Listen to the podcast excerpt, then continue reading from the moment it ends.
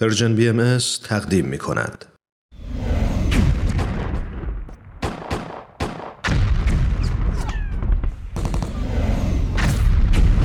معماران صلح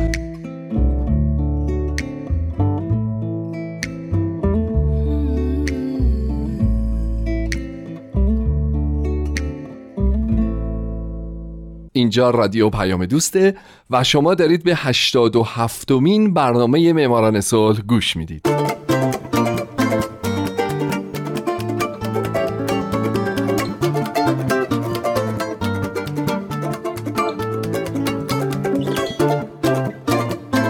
درود به شما. به معماران صلح خوش اومدید. برنامه‌ای که اختصاص داره به برندگان نوبل صلح اختصاص داره به زنان و مردان و شرکت‌ها و سازمان‌های دولتی و غیر دولتی که یا صلح دغدغه همیشگیشون بوده یا اگرم اینطور نبوده در یک برهه‌ای از تاریخ اونجایی که باید قدم بلندی برای صلح جهانی برداشتن و باعث شدن دنیای پر از جنگ ما بدتر از چیزی که الان هست نباشه.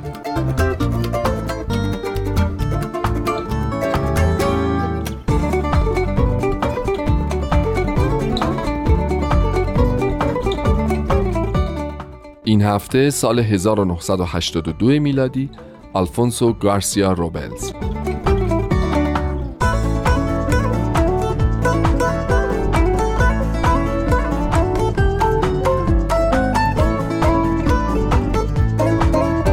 در سال 1982 دو نفر یعنی آلوا میردال و آلفونسو گارسیا روبلز برنده جایزه نوبل صلح شدن و اگه یادتون باشه که حتما هست هفته پیش به میردال پرداختم اما آلفونسو در 20 مارچ 1911 در زامورای مکزیک متولد شد و در دوم سپتامبر 1991 در 80 سالگی در مکسیکو سیتی درگذشت. او دیپلمات مکزیکی بوده و مثل میردال در زمینه کنترل و خلع سلاح فعالیت می‌کرده و تو این حوزه به موفقیت های چشمگیری هم دست پیدا کرده بوده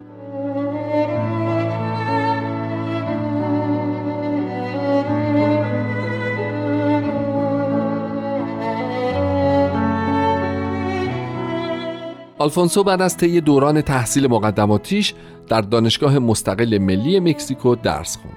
بعد رفت اروپا و اونجا دو تا مدرک کارشناسی ارشد گرفت که دومیش رو از آکادمی حقوق بین الملل لاهه در سال 1938 دریافت کرد. خیلی نگذشت که جذب بخش امور خارجه مکزیک شد. او اول به عنوان منشی هیئت مکزیکی در سوئد مشغول به کار شد. بعد از تأسیس سازمان ملل چند سالی رو در دبیرخونه این سازمان مشغول به کار بود. بعد دوباره رفت و تو وزارت امور خارجه مکزیک خدمت کرد و فعالیتش در زمینه حفاظت از بستر اقیانوس ها بود از طریق قانونگذاری که او نقش محوری در این حوزه ایفا می‌کرد.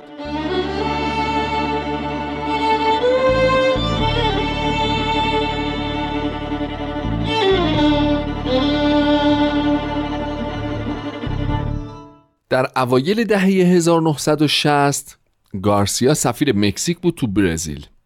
تو این دوران بود که او با موضوع خل سلاح بیشتر آشنا شد. سرمنشه این هم بحران موشکی کوبا بود. یعنی زمانی که شوروی به طور مخفیانه یه پایگاه برای موشکهای هسته‌ایش تو کوبا ساخت. وقتی این سایت موشکی توسط ماموران سیا کشف شد کندی رئیس جمهور آمریکا دستور محاصره دریایی کوبا رو صادر کرد. همچنین از خروشوف خواست که این موشک ها رو نابود بکنه اما در عوض قول داد تعداد موشک های آمریکا تو ترکیه رو کم بکنه. خروشوف هم این قول رو پذیرفت و جهان از احتمال به وجود اومدن یک جنگ هسته‌ای تمام ایار نجات پیدا کرد. همه این اتفاقات باعث علاقه شدید گارسیا شد به موضوع خل سلاح.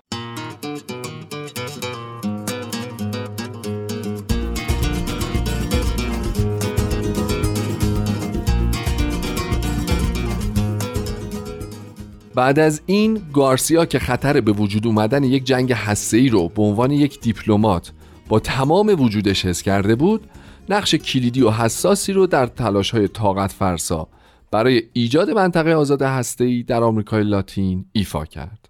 او از سال 1964 شد معاون وزیر امور خارجه دولت مکزیک در زمان گوستاو دیاز آرداز. تو این مقام بود که تونست برای خلع سلاح هسته‌ای بین المللی به خصوص خلع سلاح تو آمریکای لاتین مؤثر ظاهر بشه که نتیجه شد موافقت نامه تلاتلولکو که توسط 14 کشور در مکسیکو سیتی در 12 March 1967 امضا شد. به او از این زمان به بعد پدر موافقت نامه تلاتلولکو میگن. این موافقت نامه یا قرارداد اول توسط آدولفو لوپز متئوس رئیس جمهور مکزیک مطرح شد. ایده اصلی هم این بود که تو آمریکای لاتین داشتن سلاح‌های هسته‌ای ممنوع بشه و به این ترتیب بخش بزرگی از جهان از خطر درگیر شدن در هر کشمکشی مسئول بمونه.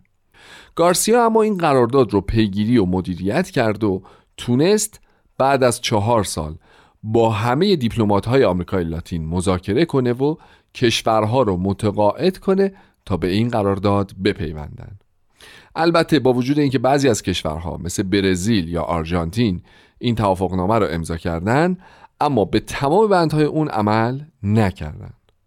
با این حال 22 کشور در اون بخش از جهان سلاحهای هسته‌ای رو در سرزمین خودشون ممنوع اعلام کردند.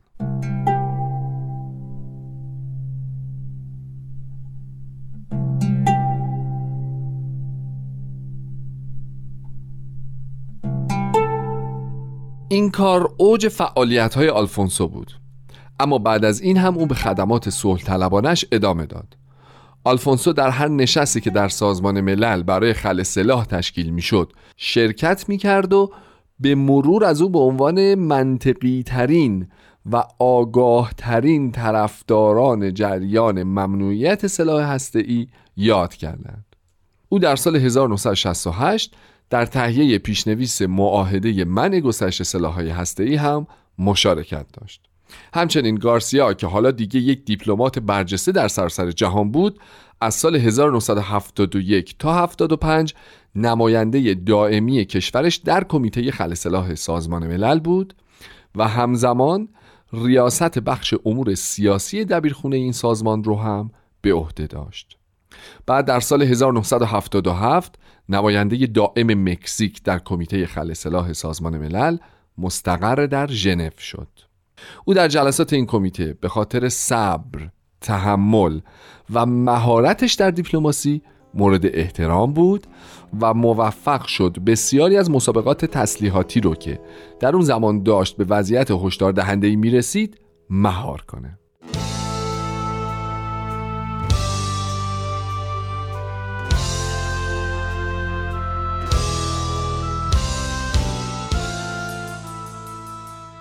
آلفونسو گارسیا روبلز یکی از دو برنده جایزه نوبل صلح سال 1982 در سال 1977 کتابی نوشت با عنوان 338 روز برای تلاتلوکو و در اون روند به نتیجه رسیدن مذاکرات خلع سلاح در آمریکای لاتین رو شرح داد.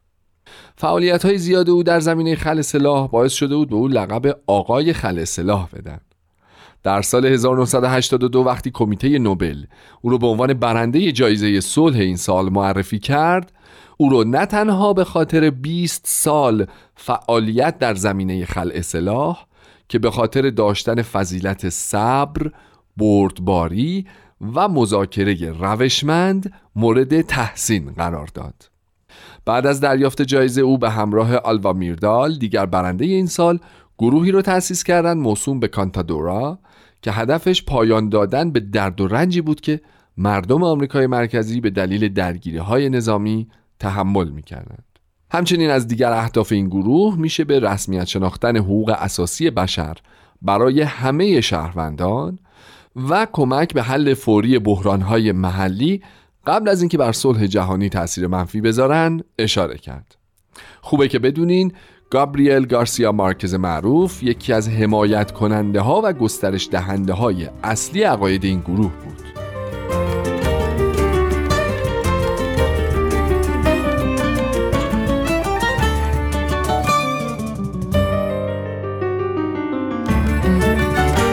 پس از تأسیس گروه کانتادورا گارسیا خیلی از اوقاتش رو صرف رسیدگی به امور این گروه می‌کرد و برای همین به بسیاری از کشورهای آمریکای لاتین سفر می کرد و عقاید صلح طلبانش رو گسترش می‌داد. در سال 1990 بورسیه تحصیلی فولبرایت گارسیا به افتخار گارسیا و سناتور آمریکا جی ویلیامز فولبرایت برای کمک به شهروندان مکزیکی و آمریکایی تأسیس شد. شاید بشه گفت این آخرین فعالیت صلح گارسیا بود چرا که در 2 سپتامبر 1991 در مکزیکو سیتی درگذشت. بعد از مرگش همسرش کتابخونه شخصی گارسیا رو که شامل 1100 جلد کتاب بود رو به دانشگاه ویرجینیا تقدیم کرد و دانشگاه هم برای قدردانی از این هدیه گرانقدر نمایشگاهی به افتخار گارسیا شامل کتابها، اسناد، مقالات و عکسهای او برپا کرد.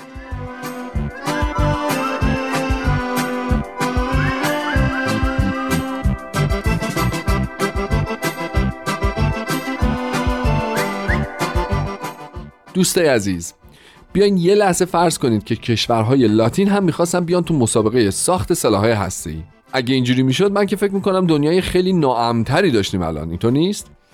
به حال من هومن عبدی هستم و امیدوارم شمایی که امروز یکی از شنوندگان برنامه بودید در آینده یکی از برندگان نوبل صلح باشید. شاد باشید و خدا نگهدار.